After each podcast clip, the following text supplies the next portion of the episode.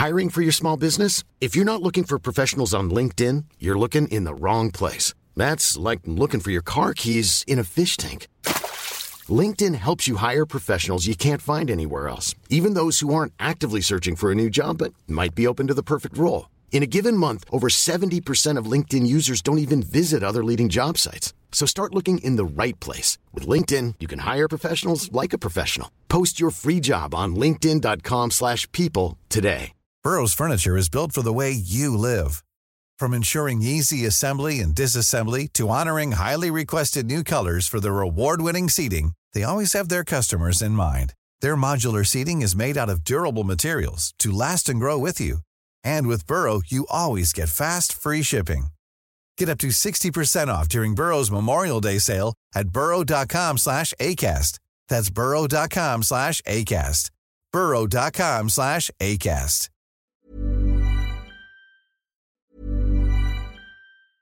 Normally, being a little extra might be a bit much, but not when it comes to healthcare. That's why United Healthcare's Health Protector Guard fixed indemnity insurance plans, underwritten by Golden Rule Insurance Company, supplement your primary plan so you manage out of pocket costs. Learn more at uh1.com.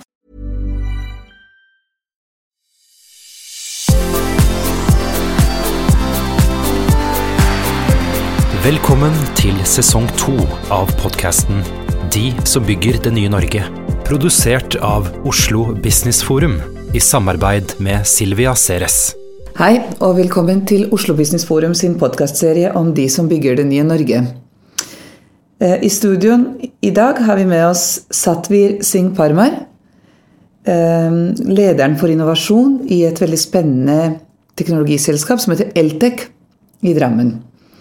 Satvir, eh, vi skal snakke om Norges teknologiske fortrinn. Noen av dem som du har gjort meg oppmerksom på. Innenfor teknologier som vi ser på som ganske gamle, og som plutselig nå blusser opp som de hotteste områdene. Liksom med disse her eh, tolv Gutenberg-øyeblikk som treffer oss på en gang. Eh, Men før vi gjør det, så har vi veldig lyst til å høre litt om Satvir. Ja, eh, takk for at du fikk komme aller først. da. Um, Satvir pleier å si at Satvir er en uh, inder fra Drammen, og det er vel virkelig det jeg er. Uh, vokste opp i Drammen. Uh, sønn av en innvandrer fra India som kom på tidlig 70-tallet. Og så har vel egentlig livet uh, fulgt den ruten som man kan følge i Norge. Skole er gratis, og kost og losji, og alt er dekket for, alt er trygt og godt. Og så har man gjort det beste ut av det. Og så har jeg jo på en måte fulgt mine personer og fag og studert på Universitetet i Oslo eh, fysikk og jobbet eh, litt her og der. Vi har fått, vært heldige og fått jobbet i mange svært spennende norske virksomheter.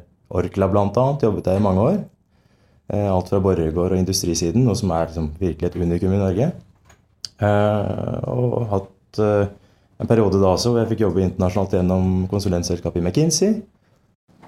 Der var du i Business Technology Office. Der var jeg i Business Technology Office. Det var et kjempespennende sted å være. Absolutt kjempespennende sted å være. Og, og sånn, jeg håper å si Næringslivsmessig så er det vel næringslivets ekstremsport. Så der gønna man på i de årene man eh, kunne og ville. Og så følte jeg et veldig behov for å komme videre. Eh, Litt fordi at faget mitt er, er, er fysikk, og selv ikke McKinseys Technology Office ble nok eh, nerdete. min. Nerdete. Det Det ble, det liker vi. det, det ble, ble på en måte ikke nok eh, forskning og utvikling.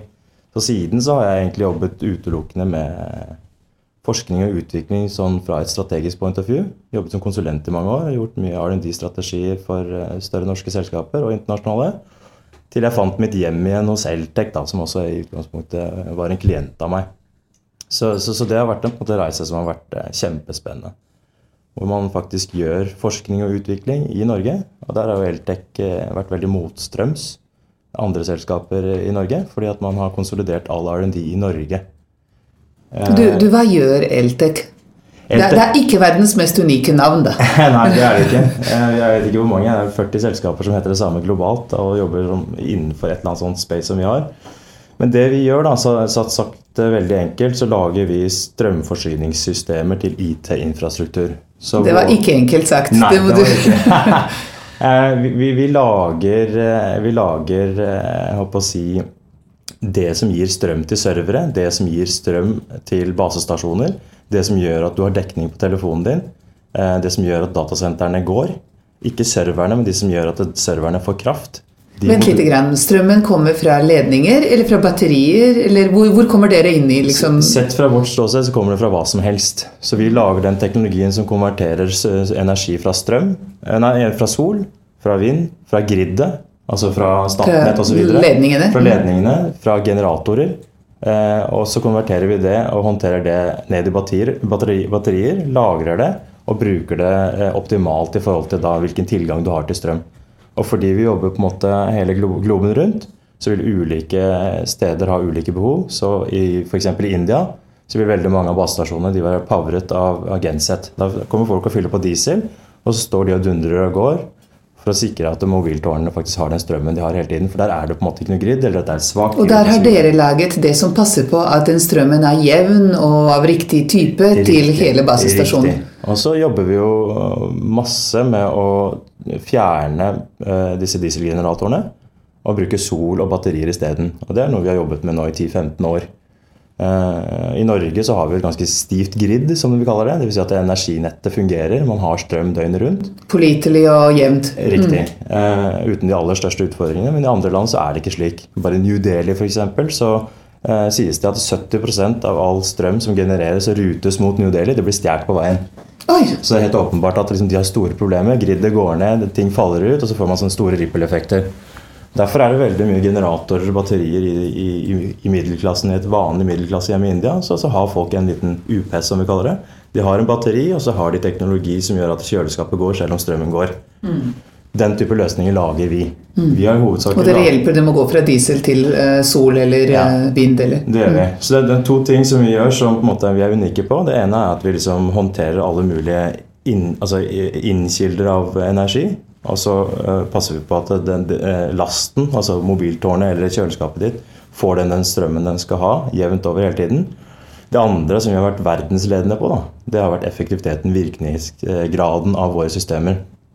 For 10-12 år siden kanskje, så var, nei 20 år siden så var på en måte eh, average benchmark i, på teknologisiden var 92% effektivitet. Vil si at Hvis du tok 100 enheter strøm inn i et strømsystem, så fikk du bare 92 ut. 8% det var borte, ble, ble borte som varme. åtte. 8% Vi halverte det, og så løftet vi internasjonal standard opp til 96 Hvor blir det borte, forresten? Borte. I transport? I, nei, i elektronikken. Elektronikken er ikke effektiv nok til å håndtere strømmen, så den blir varm. Så Det er derfor på en måte datasenteret. Der er det jo kjempevarmt. Så, så, så fordi at det er så lite effektivitet på, på, på strømdelen, så må man kjøle det. Så du må bruke strøm for å, for å, for, for å unngå, unngå, unngå øh, Eller jobbe med tapet, da. Og hos dere er det da mindre oppvarming fordi det er bedre elektronikk? Fordi Fordi at eh, topologien nede i kretskortene, helt ned på kjernekompetanse og det som våre forskere er best på, er verdensledende. Vi klarer å lage elektronikk som er mer effektiv enn noen andre. Men du, verdensledende fra Drammen. Ja. Eh, Fortell litt om hvordan kom det til? Um, Det er to, to ting. Det, det ene vil jeg si er at vi har jobbet motstrøms av industrien. Så når hele industrien flyttet veldig mye av sin FoU og R&D til lavkostland, så tror jeg vi, de gjorde et sånt stort feilgrep. For at de misforsto arbeidskraft som arbeidskraft og tenkte at arbeidskraft er billigere i utlandet uansett. Eh, Vi har kommet til den konklusjonen at det er mulig at det er billigere med stablekraft og pakkekraft og produksjonskraft i, i Kina og India og andre land. Men når det kommer til skaperkraft, så er vi enormt kompetitive i Norge. Vi har billige og gode teknologer, Vi er billige. og mange vil bo i Drammen. Mange vil bo i Drammen, og, og der er vi kanskje litt ekstra heldige. For at, eh, det er klart det er mye spennende virksomheter i Drammen, men jeg vil jo påberope meg å si at Eltek er en av de absolutt mest spennende. Så det gjør at når folk først jobber hos oss, så blir de lenge. Så gutta som sitter på laben hos oss, de har liksom sittet og stirra på teknologien nå i 17 år, 20 år, 25 år. Og det er klart at det er ikke noe annet sted de heller vil jobbe. Da skal det ganske mange kinesere til for å, å, å kopiere det, eller bli bedre, eh, bedre enn de på det. Så den lojaliteten som vi automatisk får eh, i Norge, med langsiktig eh, arbeidskraft, som blir virkelig verdensmestere på det, på det de gjør, den har vært et konkurransefortrinn for oss hele veien. Hvor mange er dere i det? Vi er 120 på R&D som jobber kun 120 på R&D? Ja, som Oi. kun jobber. Vi bruker, vi bruker i størrelsesorden 200 mill. i året på R&D. Og vi har vært et sånn R&D-fokusert selskap. Litt sånn av type Borregaard. Vi må liksom hele tiden passe på at vi fornyer produktene våre. Passe på at vi er liksom best i de fire kvadrantene som vi snakker om, eh, for at vi skal kunne leve hevd. For produktene våre, når vi lanserer de, de blir kopiert. De blir kopiert. Og så kan vi, altså, Om det tar ett år eller halvannet år, det, det får liksom stå sin prøve. Men de blir kopiert for at våre konkurrenter, spesielt ut av Kina, de har opptil 1500 mann de, som jobber kun med å, å Kopiere. kopiere. Men dere kan da lage det nye, det neste, og, og dere kan produsere effektivt, og dere kan selge bra? Absolutt. Der er det- dere litt unike også. Ja. I Norge, mener ja. jeg. ja, i Norge også. Så det er klart at det, så bare for å ha sagt det, så er så Norge er jo et viktig marked, for det er her vi kommer fra. på en måte, Men Norge som businessmessig er en veldig liten andel av vår omsetning. Så det er liksom ja, halvannen prosent av vår globale omsetning er i Norge. Eh, så vi eksporterer jo eh, i alle land, og, så har vi fulgt kundene våre hele veien. Og nå i løpet av de årene vi har eksistert, så har vi da kontorer i 40 land rundt om i verden. Hva, hva omsetter dere for, Satvir? Eh, Totalomsetningen vår er all time high, da, så i fjor så klokket vi 4,5 milliard norske kroner. Dette er det ingen som vet om. Eh, nå håper jeg at flere må vite om det. men, men, men det er klart at vi er jo et, et B2B-selskap, og vi selger jo til selskaper. Så, så, så vi, vi er på en måte ikke markedsført eh, rettet mot eh, personmarkedet i Norge. Så, så, så eh, Derfor kjenner folk måte ikke til oss, og det tror jeg kanskje kjennetegner en del av de litt gjemte juvelene i Norge. er Det er sånn B2B-selskaper som har vokst seg globale. Som gode, trygge arbeidsplasser. Men du og jeg som eh, nordmenn, vi, vi, vi, Vi kjøper ikke dette på ikke Eltek. produktene. Nei. Ikke ser Nei, vi men det er på Elkjøp. Nei, ikke ser vi disse produktene heller, i i prinsippet. Eh, så Men jeg skal tenke på dere når jeg ser på master. Ja, det, det, bør- det, det bør du gjøre. Det, det bør du gjøre. Eh, Og, det, er- veldig gøy hvordan man har klart å få til det, og hvordan man har klart å gjøre noen binære valg opp igjennom som gjør at eh, på 90-tallet, tidlig 90-tallet så tror jeg man regna at det var sånn ca. 400-450 selskaper som leverte denne type teknologi til ulike telcos og ulike kjøpere rundt i verden. Og det ble kjapt konsolidert rundt eh, .com og ulike andre finanskriser. Og nå står vi igjen med fire til fem enheter i verden, og Eltec er en av de. Ja. Men du, Satvir. Du er en av disse her folka som får litt sånn Selv for meg, da, som ikke er norsk Er du, først til, er du født i Norge? Jeg er født og oppvokst i Norge. Ja. Har foreldre flyttet hit Eh, lenge før? Ja, eller? 70-tallet. Fattern kom eh, til Norge som eh, 20-åring fra, fra India. Og begynte eh, som arbeidsinnvandrer, for den gangen så var det jo behov for arbeidskraft i Norge. Ja. Eh, Og når nordmennene reiste offshore for å søke lykke, så søkte inderne til Norge for å plukke kål. da. Så, så, så de første som kom i, til Lierdalen for, for, for å jobbe hos bøndene, det var jo inderne. da. Ja. Eh, Og min far var jo en av de. Ja. Men du, du du og Shazad Rana er i hodet mitt sånn Dere ser ikke norske ut, ikke sant? Eller ikke blondnorske ut, ikke sant? Og så snakker dere på en måte som er mer norsk enn de norskeste norske jeg vet om. Og, og også noe med de verdiene. og Jeg syns det er helt fantastisk eh, eksempler eh, på, på, på ja, flinke folk eh, som gjør en stolt av Norge. Og eh, du hadde også en historie på Eltek som ligner litt på det. Ja. For, altså, du sa til meg at ja, men Silvia, dette har vi holdt på med lenge, og det er et spennende gründerhistorie også. Ja, ja. Kan ikke du si litt om det? Jo, det kan jeg. Altså, så Eltek er jo spennende av mange ting. Det er klart at Jeg er jo fullstendig inhabil, for jeg er veldig glad i dette selskapet. Eh, Men, men Eltek ble jo startet av, en, av Alain Angelil. Han eh, kom til Norge som en egyptisk flyktning. Eh, Han var vel av en si, relativt rik familie i Egypt når Nasser tok over. Så de måtte flykte, for alle eiendeler ble jo eh, annektert av staten. Så flyktet han og familien først til Sveits, og der møtte han Wenche. Og Wenche var fra Drammen, så han fulgte Wenche til Drammen. Og lagde da sin første si, likeretter, eller konverter, lagde han på kjøkkenbenken hjemme.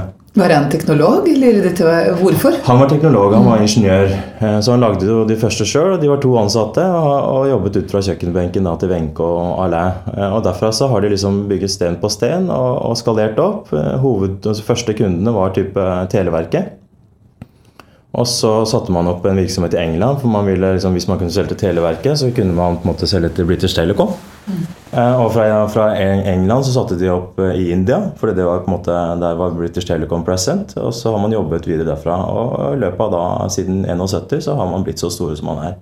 Og der tror jeg liksom man gjorde et par ting. Det, det, det ene var at man på en måte eh, skjønte at Um, teknologi og kunde det er på en måte to forskjellige ting. Du har én kunde, og så har du én teknologi. Men én teknologi kan du applisere til svært mange kunder. Så man har fulgt kundene, og så har man tenkt globalt fra dag én. Ja, sikkert, eh, sikkert, fordi at eh, jeg håper å si, Alain Angelil og den innerste kretsen hadde vært ute en vinternatt før, så var man på en måte ikke redde for det. Og det gjør at du får eh, et lite selskap i Drammen som egentlig er et stort selskap, med en av Norges største globale footprints. Yeah. hvor, ja, hvor hverdagen vår og min går på samtaler mot USA og Australia og Mye reising? Så lite som mulig. Så jeg prøver å ikke reise så mye i det hele tatt, egentlig. Det er utrolig mye som kan gjøres med videokonferanse i dag. Mm. Jeg sitter jo på internasjonale møter hver dag. Sitter jo fra, På morgenen så logger jeg ofte på med Asia og APAC, og så på kvelden så kobler jeg på med Americas.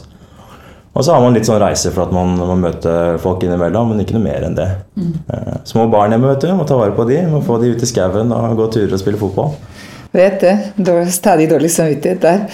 Uh, men uh, du, vi sitter sammen i uh, styret til Oslo Business Region og brenner vel egentlig begge to for å hva skal jeg si, både vise frem til verden hvor utrolig attraktiv denne regionen vår er.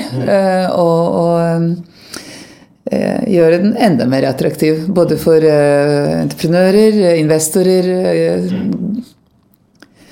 internasjonale talenter og, og vise frem altså, den fantastiske måte, kulturen som har vokst frem. Eh, og på et av disse møtene våre så nevnte du for meg eh, en historie og en bok som, eh, som du nå ja, ja. kom inn på en måte dansende med. En, en, en, en ganske stor murstein av en bok ja. som heter 'Nasjonale utlendinger', som er skrevet av Christensen og Rinde. Og den, Grunnen til at jeg ble så fascinert av den, er at dette er historien da til ABB men med norske røtter og norsk teknologi, forståelse og kunnskap. Den historien var helt ukjent for meg. Jeg tror vi fortsatt ikke er stolte av alle de heltene vi burde være stolte av. Som har skapt noe av den der utrolig industrielle styrken vi har i dag, men har glemt liksom opphavet til. Kan ikke du si litt om det? Jo, absolutt. Jeg tror, jeg tror den boka liksom setter fingeren på veldig mange av de tingene som jeg kjenner litt på om dagen. Hvor det er liksom veldig mye overskrifter rundt uh, alt hva vi ikke kan, og alt hva vi ikke får til, og at alle andre er så mye bedre osv. Det er helt åpenbart at vi liksom har ting vi skal strekke oss etter som, som nasjon og som, som, folk. Men når det, liksom alt kommer til alt, når det kommer til det som jeg tror er viktig fremover, det er på en måte kall det forskerkunnskap, teknologikunnskap, skaperkraft og kreativitet så har vi på en måte lang lang tradisjon i Norge for å være Uber på det innenfor mange industrier. Altså, Olje er åpenbart eh, noe som veldig mange kjenner til, men det er veldig mye av Velferds-Norge som på en måte er laget på laben. Være seg på en måte aluminium i bil eller oppdrettslaks eller det der. Det kommer fra gode, trygge, lange eh, miljøer som vi har i Norge, har hatt i Norge, og som jeg er helt overbevist om at vi kommer til å fortsette å ha. Eh, så er på en måte utfordringen hvordan vi kan på en måte bygge industrier rundt det, som har på en måte en eh, eksportrettet eh, fokus rundt seg. En av grunnene til at jeg syns denne boken her med nasjonale utlendinger er så bra, er for at jeg tror alle i Norge har hørt om ABB, men så tror jeg veldig få innser og forstår at innholdet i dagens ABB, som er et sveitsisk internasjonalt storkonsern, når det ble på en måte satt sammen opprinnelig, så vil jeg påstå at nesten 30-40% av innholdet i det som ble ABB, det er norsk. Det er gamle Norsk teknologi. Ja, norske Eller... selskaper. Elektrounion og Nasjonal Industri osv. Alt dette gikk på en måte inn i dette som ble Asea Brown Bowery. Asea var det svenske motstykket, Brown Bowery var det sveitsiske. Det norske var en stor, uh, stor andel av det. Uh, og mens vi på en måte har sett på ABB som et internasjonalt selskap hele veien, så har det på en måte hele veien fram til kanskje nylig vært uh, veldig stor andel norsk, spesielt innenfor det som var oil and gas. da. Eh, og det som på en måte jeg finner svært interessant i denne boken, her, er jo disse beskrivelsene. Uh, som er så like som i dag. Uh, men beskrivelsene er fra 1930. De er fra 1940. Beskrivelser av Beskrivelser av teknologien som kommer til å gjøre mennesket overflødig. Digitaliseringen, robotiseringen. Hvor tidlig uh, det har skjedd, og at det, på en måte, det man kanskje opplever litt i dag, da, at det er en sånn digitaliser deg eller dø-dogme. Det er på en måte ikke riktig. Dette kommer vi oss gjennom. Og vi har alle mulige forutsetninger for å komme oss gjennom det. Det er kjempebra at det er på agendaen, men, eh, men, vi har på en måte omstilt oss før, og det kommer vi til å klare på en måte igjen. Da. Mm. Det er vel eh, hovedsaken. Kommer nye verktøy, men det er fortsatt vi som er i førersetet, og vi er, vi er, ganske gode i førersetet. Ja. Gitt at vi klarer den, det ene kunststykket da, som jeg tror at vi er eh, svært, opp, svært viktig at vi lykkes med, og det er at vi lykkes med å, å omsette eller tenke R&D as a business. Der har vi kanskje ikke vært like flinke i Norge som de kanskje har vært i, i Sverige og mange andre land. Det er å liksom gjøre business ut av de kunnskapsfortrinnene vi har. Kan ikke du si litt om det? For uh, vi, har, vi, har, fantastiske utviklingsmiljøer, og jeg tror det, er, det, skal vi absolutt ikke stoppe med. Det skal vi ha enda mer av. Ja. Men hvor, hvor, hvorfor er det så innmari vanskelig å kommersialisere? Eller hva, hvor er det det blir vanskelig? Ja, jeg, jeg, tror liksom eh, Det er nok sånn i mange andre land, men i Norge så har vi i hvert fall historisk hatt et sånn svært eh, jeg si, svært skilt silotenk på, på blårus og rødruss. Mm. Eh, som gjør at man ikke nødvendigvis klarer å konvertere kunnskapen. Og jeg har brukt selv veldig mye tid på, på å være på en, måte en brobygger som eh, kan både, både, blått språk og rødt språk. Jeg klarer på en måte å konvertere, eller vi, vi jobber mye med å konvertere teknologisk utvikling og teknologiske fortrinn til business. Eh, hvordan kan man tjene penger på det? Eh, I Norge så har på en måte blårussen vært blårussen. Eh, og så har rødrussen vært forskerne langt borti et hjørne som jobber med et eller annet som egentlig ingen skjønner. Alle har en sånn forståelse av at ja, vi må drive med noe utvikling, men på en måte, toppledelsen i selskapene har ikke nødvendigvis klart å internalisere seg av det eller å anvende det til eh, fremtidig business. Eh, eksempler på det er det jo mange av. Det er klart at eh, Norge var jo langt fremme i å definere GSM-standarden. Det var på en måte Dagens mobiltelefoni ble jo på en måte til i Norge med NMT. Men det ble drevet av et sånt prekært behov som fordi vi har et langstrakt land og vi fikk offshoreindustri, så måtte vi ha en eller annen eh, metode for å kommunisere. Så vi definerer plattformene, men det er på en måte ikke vi som eier de i lange, lange skop. GSM-standarden er norsk. Verdens første mobiltelefon ble laget av Simonsen Radio, som dere kanskje kjenner som Simrad i dag. Men det er på en måte når eh, den lisensen ble videreforedlet gjennom ABB til altså Abraham Bovry og Eriksson plukket opp den lisensen, så var det på en måte de som klarte å tjene penger på det. Mm. Og de ga en lånelisens videre til et gummivareselskap i, i Finland som heter Nokia, og de klarte å tjene penger på det. Mens uh, Norge har på en måte ikke klart det. Um, og det, det, er mange sånne historier. En annen historie som er meg veldig nær, er jo for at jeg studerte på Blindern. Så er det på en måte at det, for de som er liksom veldig nerdete, kjenner alle, alle skal jo kode i dag, og alle skal jo liksom progge i dag. Og så er det Python som er på en måte Det må man lære seg som programmeringsspråk. Python er et objektorientert programmeringsspråk. Det første objektorienterte eh, programmeringsspråket i verden det ble unnfanget på Universitetet i Oslo. Altså Nordmenn fant opp den måten å programmere på. Klarte aldri å kapitalisere på det. Og Historien, om den er sann eller ikke sann, vet jeg ikke. Men var jo på en måte at disse C++-C-gutta var jo på en konferanse sammen med disse norske forskerne. Og syntes dette var superspennende og ville gjerne ha på en måte en lisens på det. Mens de norske forskerne sa at ja, men da skal vi ha 50 000 dollar. Den er nesten sant uh, i nærheten, men i hvert fall uh, Bjarne Strostrup. Da. Ja. Han var på postdoc-opphold i uh, Norge, faktisk. Ja. Og var så begeistret for Simula at han ville gjerne ha den med til Stanford. Og da ville de ha noe sånt som om det er 50 eller 100 000 dollar, eller noe sånt, og det betaler ikke Stanford for noen lisenser de skal bruke ut. Men, men, det fantastiske vet du, er at disse gutta fikk også Turing-pris for det språket. Altså Ole Handal og Kirsten Nygaard. Og folk vet om dem utafor Norge, men vi i Norge har nesten ikke hørt om dem. Og det er krise når det gjelder vår hva skal jeg si, selvtillit og identitet i forhold til dette med å kunne kode. Ja. Vi burde være så kjempestolte og ikke snakke om at vi er ikke så veldig gode på IT, egentlig. Det er bare tull. Ja, det er bare tull. Det er vi. Altså, vi er verdensledende, Altså, i hvert fall innenfor den verden vi går inn i nå. Altså, bare Kongsberg-industrien har utviklet mange ting som har tatt verden ordentlig giant leaps fremover. Altså Hele den DP og hvordan de posisjonerer skip og hvordan de jeg håper å si, jobber med autonome skip. Dette har man jobbet med i Norge i lang tid og er langt framme på det. Og så er det på en måte hvordan vi klarer å dyrke fram det og gjøre det til, eh, til kule greier. Og det syns jeg er veldig kult nå om dagen. Nå har vi på en måte kommet til et punkt hvor det å være teknolog og det, måte, det vi har av teknologisk bagasje, det er kult det er liksom blitt litt kult å være nerd. Det var det ikke når jeg begynte på Blindern i 1997. for å si det sånn. Men Satvir, er, jeg, er, jeg, er, så veldig enig med deg på det. Og samtidig så føler jeg at um, av og til vet vi ikke hvor, hvor kule vi er, da, på nytt. Eh, og, og, der hadde du Forresten, på, på Institutt for informatikk har de et annet nydelig språk etterfølgende til Simula. Det er noe som heter beta. Og det er supergodt egnet til Internet of Things. Mm. Og det kunne vært det neste liksom, R-språket mm. eller noe sånt noe. Ja, ja. Men da er vi nødt til å selge det på nye måter. Ja. Vi må gjøre det sexy, vi må snakke om det, vi må markedsføre mm. den kunnskapen. Mm. Og der hadde du noen fantastiske eksempler, også hos deg, mm.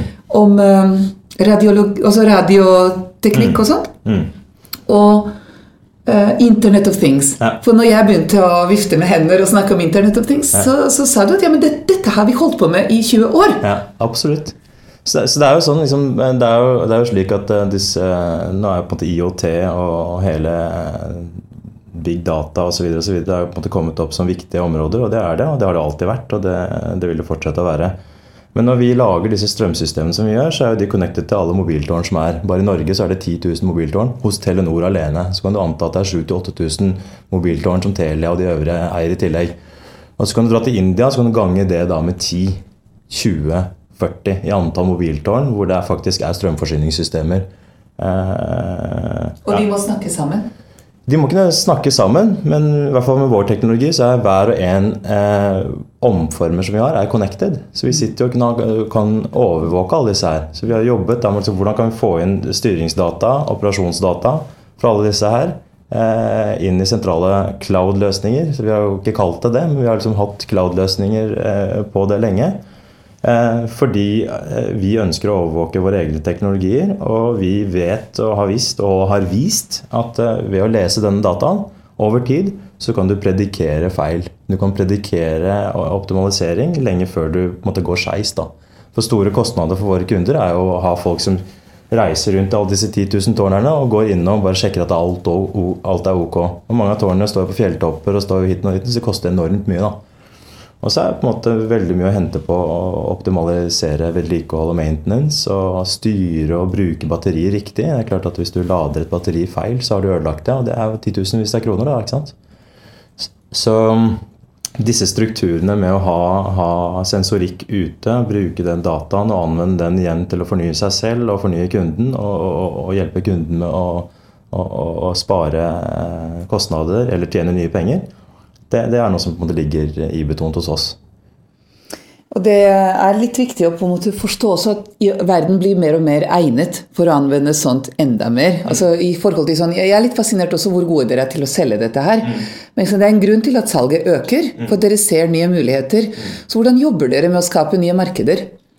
Vi jobber, eh, vi jobber, jo gjennom kanalene vi har. Så vi jobber egentlig på flere nivåer. Det ene er på en måte de, de, de eksisterende applikasjonene eksisterende kundene med eksisterende teknologi som vi har. De går på en måte gjennom de alminnelige salgskanalene vi har. Og de har vi satt opp i, i, i alle de landene hvor vi er present, og så jobber vi ut derfra. Så da, da jobber vi direkte inn på alle biddingprosesser mot eh, telcos og utilities rundt i verden. Eh, I tillegg til det så prøver vi å ta plass eh, ved å være teknologileder. Så vi skriver, vi lager mye produkter, vi gjør mye pilotering, vi gjør mye forskning og utvikling som vi forsøker å skrive mye papers på. Eh, og når vi gjør ting som vi ikke nødvendigvis er god business i dag, eller en stor business i dag, men som vi har grunnleggende tro på, så prøver vi å markedsføre det internasjonalt gjennom det som da i dag er normale kanaler. Sosiale medier, papers, konferanser osv. For det som er interessant, da, som jeg prøvde å være inne på litt i sted, er at eh, vi har på en måte lenge innsett at én eh, teknologi kan brukes til svært mange ting. Og selv om vi på en måte 90% eller 80% av vår omsetning har vært mobiltårn, så kan du bare ta bort det mobiltårnet og så kan du sette et hus isteden. Så de samme løsningene som vi bruker for å povre mobiltårn i dag, de bruker vi nå også for å elektrifisere eh, steder i Sub-Sahara som aldri har hatt strøm før. Mm. Så Senest i fjor så begynte vi på en reise sammen med en partner hvor det skal eh, gis strøm da, gjennom sol, batterier og vår teknologi eh, til 192 000 mennesker i Kamerun som aldri har hatt strøm før. Og det finnes 1,2 milliarder mennesker, mennesker, på denne kloden som ikke har strøm. Og dette er standard teknologi fra Eltec som har vært proven. Mm. Og, og har, vi har vært nødt til å lage teknologi som fungerer på Svalbard og Sahara. Mm. Og det gjør det jo. det står jo. Vår teknologi står på Svalbard, det står på alle fjelltopper, og det står, inne i, står ute i ørkenen. Og hvis det kan det for mobiltårn, så kan det også fungere inne i jungelen i Kamerun. Eh, Spennende. Og eh, det store problemet her er det installasjonskostnader eller vedlikeholdskostnader, eller like mye begge to? Eh, begge to. Jeg tenker at De største utfordringene våre innenfor dette elektrifiseringsområdet er jo på en måte å, å finne rette partnere og, å finne strukturer som kan dra det ut. Vi gjør jo ikke alt alene. Noen ganger så velger vi å gjøre det. Blant annet så jobber vi med, Når vi jobber med solide strukturer, da, sånn som FN osv., så, så så jobber vi mye mer direkte. Så vi har akkurat nå signet opp og startet en reise på å rulle ut et sånt uh, power, altså UNDP-program hvor de skal gi, altså elektrifisere sykehus sub-Sahara. Som gjør at hele modellen for hvordan de kan oppbevare medisiner og ha kjøleaggregater og sånne ting, gjør, på en måte hele, hele ekosystemet bedre. Da. da gjør vi det direkte. Andre steder så selger vi teknologien vår til partnere, som er de som faktisk er ute og bygger ut. Og mye av teknologien vår det vi på en måte har på å si banna på, er at mye av teknologien vår skal på en måte være wrap, rap and unwrap. Så, så, så dette Kamerun-caset, for å ta det, så, så, pakker vi alt dette sammen i en container i Sverige for det tilfellet. Skipes til Kamerun, og så fraktes det innover i Kamerun. Og last mile by people. Og så settes det på et fundament, og døra åpnes, og ledningen dras, og så trykker man på knappen, så er det lys. Og det er steder som på en måte har levd på kerosinlamps helt fram til i går. Jeg holdt på å si, og så setter man det inn i strømledningen inn i uttaket, men det er jo ikke noe uttak, det er den dere nettopp har laget. Ja, ja og det, det, er jo den, den, artige erfaringen vi gjør oss, er på en måte at det er utrolig mye man kan få til med mye mindre i dag. Da. Så, så, så folk, jo, folk, er ikke vant til å bruke strøm, for de har ikke hatt strøm. Så, så vi kommer jo liksom med våre store systemer, og så viser det seg at de trenger jo ikke mer enn 10% av det. Ja. Det er ganske interessant for oss, for vi lager mye mindre systemer enn selskaper som ABB og Siemens. og sånn. Vi lager jo sånn 10 kW, 20 kW-systemer. Men med dagens eh, pæreteknologi og TV-er og hvor energieffektivt alt har blitt, da, så, så får du til enormt mye. En liten anekdote til det er at en 2 watts pære i dag gir like mye lys i lumen som en 30-40 watts pære gjorde når vi var barn. Yes, så du trenger veldig, lite, trenger veldig, lite, strøm for å gi veldig stor velstand, velstandsøkning. Ja. Uh, og det er jo kjempegøy. Alt fra Drammen, da, vet du. Ja, det er, det er gøy. Um, vi har også snakket litt om dette her med at Norge er fantastisk til å utvikle gode teknologiselskaper. Ehm, så kan det bli bedre på kommersialisering av teknologi, altså salg. Ehm, men det er noen som får det til. Men det som virkelig mangler, det er kapital til å beholde de selskapene i Norge når de har nådd en viss størrelse. Der har du også skrevet litt spennende om på en måte insentivsystemet osv. Hva, hva tenker du der? Det jeg tenker, da, er at uh, utenfor uh, Kall det oljesektoren og fiskesektoren så er det veldig få strukturer, om noen igjen i Norge, som kan kjøpe, eie og drive videre et eh, stort internasjonalt selskap. Si innenfor elektronikk. Tandberg er et eksempel på det. Eh, det liksom, jeg mener at det er trist og synd at selskaper som Fast og Chipcon og alle de, de går ut av landet eh, på en måte satt, satt på spissen. da. Vi også, så det er, det er, mange grunner til at noen ønsker å selge et selskap. og det, det vil på en måte... Jeg spør deg, Hvem eier dere?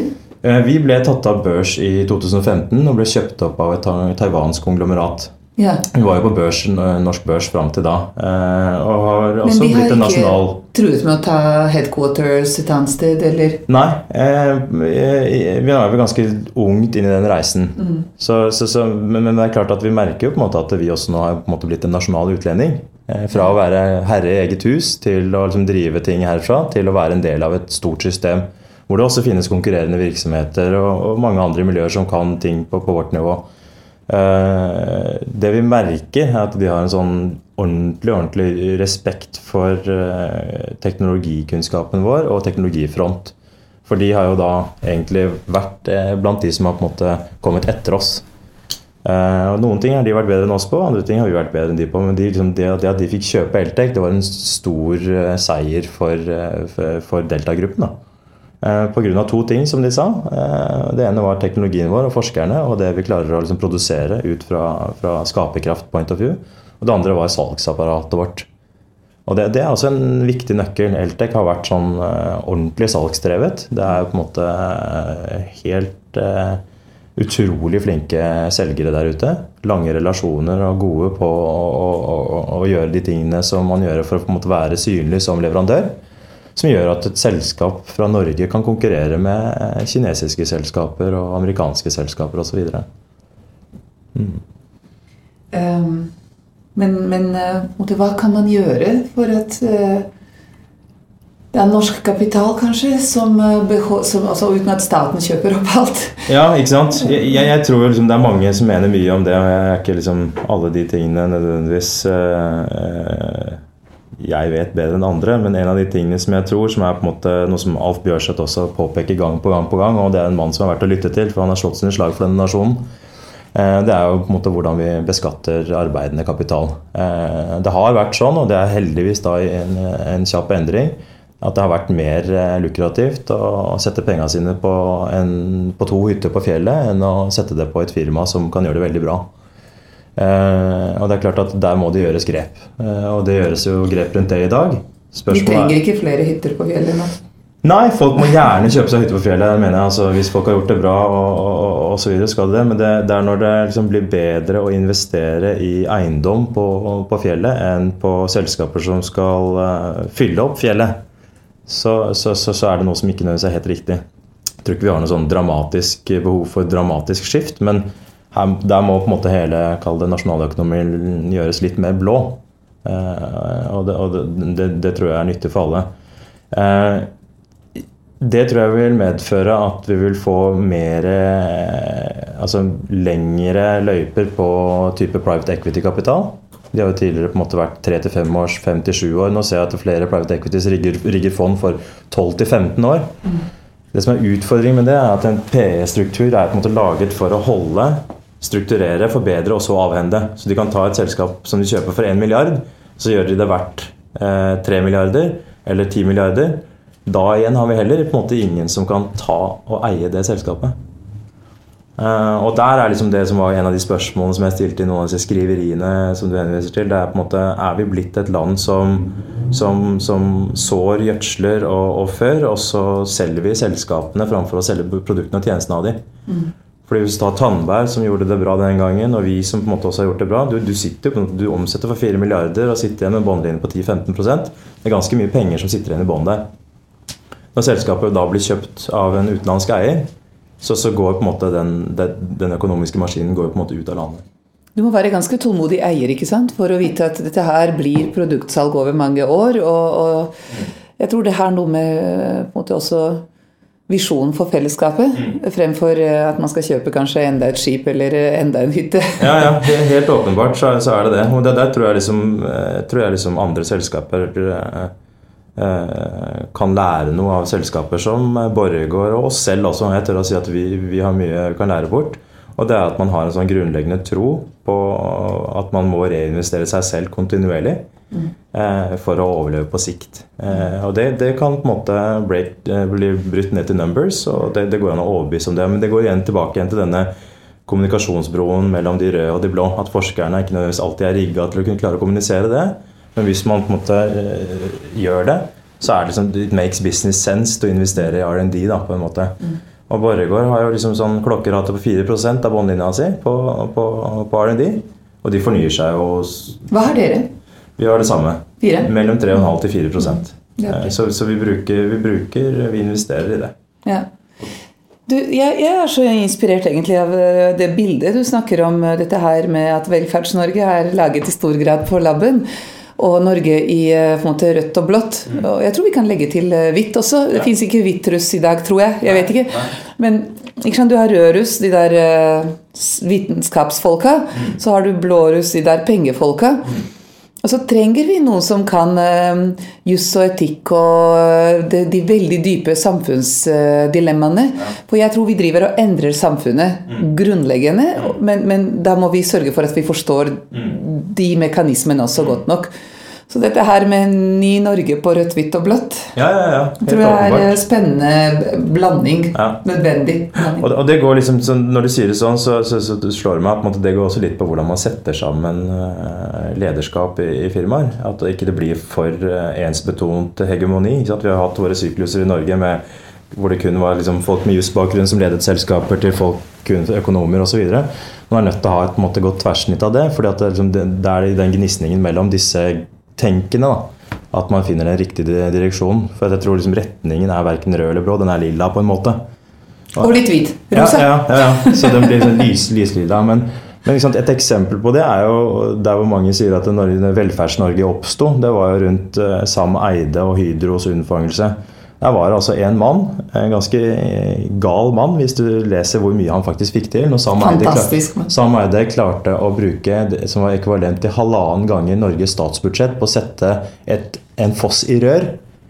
Og der klarte de å lage kraft. Og, og hvorfor fikk han til det? Jo, for han hadde da med seg en forsker som heter Christian Birkeland som egentlig sto for alle patentene og hele den lysbyteknologien osv., som elektrifiserte Norge veldig tidlig. Som fikk eh, til å lage gjødsel på Rjukan for å sende rundt i verden. Og som Hydro oppsto av. Og i dag har vi jo på en måte Yara, som er en stor etterlevning av det. Um, Men har de to klart å snakke sammen? Ja. At de gadd å krangle sammen. Ja. Det er fascinerende. Ja, det er fascinerende. Og så er det liksom fascinerende at man klarte å investere i noe såpass visjonært og noe så fremtidsretta. Altså, jeg kan bare forestille meg liksom, når man skulle forklare at vi skal lage gjødsel på Rjukan med noe lysbuepatentteknologigreier, og by the way så må vi stjele fossen deres og sette, legge den i rør. At de får til noe sånt, det er et eksempel på hva man kan få til i Norge. Og det er mange mindre eksempel av det samme siden, for å si det sånn. da. Um, Men det, betyr, det, viser også individets uh, betydning. altså De som virkelig vil noe stort. Ja, Hvis de klarer å stå løpet, hvor mye de kan få til. Helt åpenbart. Og der tror jeg faktisk uh, vi lurer oss sjøl til å tro at Norge er et sted hvor individet ikke kan få til ting. Snarere tvert imot så mener jeg at uh, Og det er vel også nevnt på før, er at du skal ikke lete, du skal ikke over Atlanteren for å finne the American dream. Hvis det er noe sted du kan liksom utløse the American dream, så er det her. Her, Drammen, i hvert fall. Ja, Drammen, Norge, uh, you, you, name it. For at, uh, for at, skolen er gratis. Alle starter likt. Det er klart at jeg kommer med min bakgrunn. og Vi startet jo akkurat med, med, med dobbelt sølvskje i munnen, jeg. ikke sant? For at vi, vi var innvandrersønn osv. Men når, så fort du begynner på skolen i Norge, så alle like. Så er det ok? Så er alle like, og det er ok. Alle får på en måte samme muligheter. Og det er ikke vanlig, altså. Det er ikke vanlig. Og det gjør at vi kan få veldig mange mennesker som studerer noe annet enn det de kanskje var tenkt til å gjøre, kan få veldig stor andel ingeniører eller hva det skulle være du trenger som samfunn. Fordi at skolen er rigget lik og gratis for alle. Altså det at du kan gå på et ledende verdensuniversitet gratis. Så herregud, det jo, må jo være en av de absolutt største gavene man kan få. Eller, altså, jeg tror ikke folk skjønner hvor lett det er f.eks. å komme seg inn på videregående, altså post, eller master og doktorgrad på noen av verdens eh, topp ti steder, eh, og, og da få hjelp fra norsk stat osv. Altså, den type investeringer i fremtid er fantastisk mm. og veldig jevnt fordelt. Og det, det, det, jeg tror vi undervurderer hvor unikt det er. som du sier. Jeg tror det, og så tror jeg også nødvendigvis, og det er min personlige mening, jeg tror ikke nødvendigvis at man eh, må studere på Harvard for å gjøre det bra i verden. Jeg tror ikke nødvendigvis at folk som har studert på Harvard gjør det så veldig mye bedre fordi de har studert på Harvard. Helt andre mekanikker som gjør at de lykkes seinere. Eh, når det kommer til kunnskap, når det kommer til forskning, så har vi flere universiteter i Norge. Universitetet i Oslo, NTNU og Ås som er liksom prime art på sine fagfelt. Og det, det, det, må vi på en måte tørre å markedsføre og dyrke bedre. Da. Det er jeg enig med deg Men jeg tror det vi på en måte øh, kunne kopiere de store, største i verden, er dette her med å tørre å tenke stort på individuelt nivå. Helt åpenbart. Akkurat det vi snakker om nå med Eltek. Og, altså, ja. Vi sier verdens beste, men vi, det, er, det, er ikke, det, er ikke, så veldig enkelt for folk å virkelig mene det og påstå det. Og, liksom, og samtidig så har vi grunnlag for det. Ja, ja. Og det er det som hadde vært spennende å spille ut mer. Absolutt. Og det, det, er liksom, Alt ligger egentlig til rette for det. Jeg ser på en måte et kjempe, kjempedrift og skift på det. Fra hvert fall når jeg begynte på, på, universitetet til hvordan settingen på universitetet er nå, så er på en måte, man er mye mer eh, kommersiell. Når jeg begynte på universitetet, så var liksom alle lurte på hva i alle dager skal du der? Skal du bli lærer? Altså, ja, du, du, du, trenger ikke å bli lærer, for jo, alle som studerer fysikk, blir jo lærere. Så da banna jeg på at det skal søren meg ikke bli lærer. Jeg skal vise at det går an å gjøre noe helt annet. Og så er det veldig mange som gjør det. De aller færreste. Jeg tror ikke jeg vet om én på min kull som ble lærere. Mange har startet nye selskaper, mange har jobbet inn i industrien. Mm. Litt synd det også, det. Jobber innenfor kreftforskning. Altså, det er en grunn til at Norge er ledende innenfor onkologi. Ja, det kommer fra de samme miljøene. Det er biologi, fysikk fra NTNU og, og, og oss. Ja. Og da er vi verdensledende på det, men det vet vi ikke. Vi snakker ikke om det da. Nei. Det er vinter-OL som gjelder. Ja, ja, ja. Vinter-OL. Du, eh, vi, eh, vi, må runde av. Det er synd, for vi kunne holdt på. Eh, politiske perspektiver. Vi har snakket egentlig om dette her med insentiver. Kan ikke vi snakke litt om talentattraktivitet? Hva, hva, hva, slags råd ville du gitt til politikere for å, for, å, for å, hjelpe oss som land å stjele enda flere gode hester? For du og jeg mener vel at det er helt ok de som vil bo i Norge og er flinke, ja. må gjerne få lov til det? Helt åpenbart. Jeg vil, jeg vil liksom bedt, eh, bedt, politikerne om å se tre steder. En er Singapore, det andre er Silicon Valley, og det tredje er Toronto. Uh, Silicon Valley, ikke bare for at alle kule selskaper som er derfra, men er, jeg ville sett på disse tre, tre melting potsene, fordi du kan, eh, ved å se på hva slags befolkning som bor der 53% av de menneskene som bor i Toronto, er ikke født i Canada. Det er en sånn magnet, smeltedigel, på kunnskap fra verden. De har gjort innvandring til business. Og det har Canada banna på nå i fire dekader. Og det har de klart å bygge en nasjon på. De har eh, gjort eh, smart, altså det å attrahere smarte talenter fra hele verden til en nasjonal økonomisk business. De er ikke søvnløse pga. brain drain de har forårsaket andre steder? Nei, det tror jeg ikke. De mener at folk har kanskje ok liv i, altså, i Canada? Hvis, hvis, det er noe som det er greit, og, greit å, å, kjempe for, er det å bygge en nasjon eller bygge et eh, hus, vi skal bruke det som bilde, som er attraktivt for folk som vil gjøre bra ting. Mm. Og det at de har klart det, det er ganske imponerende. Mm. Sammen med Singapore. Det, er, det, er, Singapore det, er, det, finnes, det er jo ingen urbefolkning. på en måte, Det er indere, kinesere, innvandrere fra hele regionen eh, så, så, som, som kommer dit. Eh, og bygger industri. Mm. Og det at de får til det, det, det, det gjør at de får en humankapitalmagnet som, som, som, vi bør ettertrakte. Det er lett å si, tror jeg, at liksom, nei, innvandring koster for mye osv., men husk på at det er, det er ulike nivåer på innvandring også. Så, eh, og det ser man på, en måte på mange av disse Ulike strømmer? Ja, ulike, ulike stedene i verden. Hvis du tar, eh, husker jeg ikke alltid om, om det er Minneapolis eller hvilken by det er. Eh, der har man en sånn fantastisk case hvor man fikk et ganske bra tverrsnitt av den somaliske befolkningen inn. Som, som konsekvens av en større flyktningstrøm.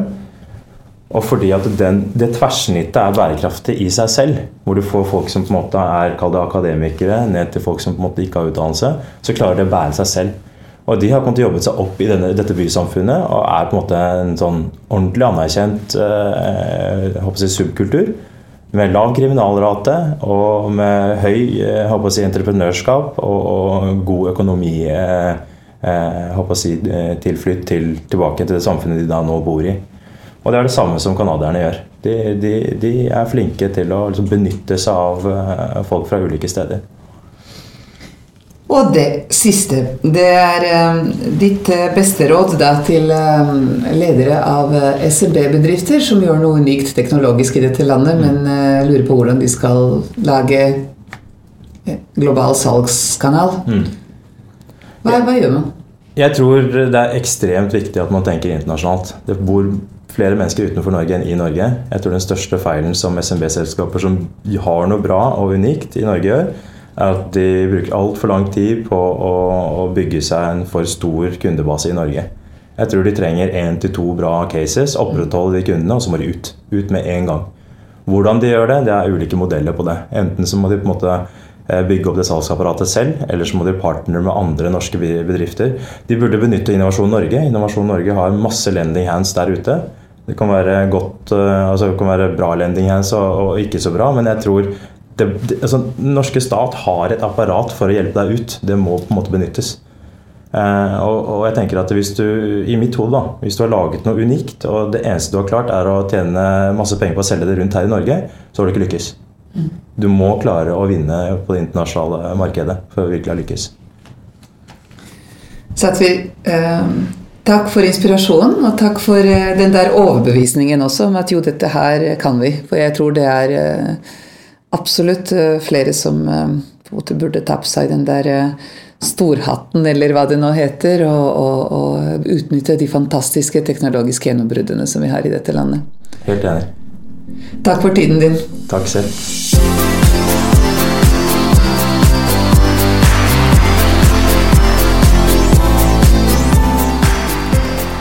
Tusen takk for at du hørte på podkasten om De som bygger det nye Norge. For flere episoder og annet innhold, gå inn på obforum.no.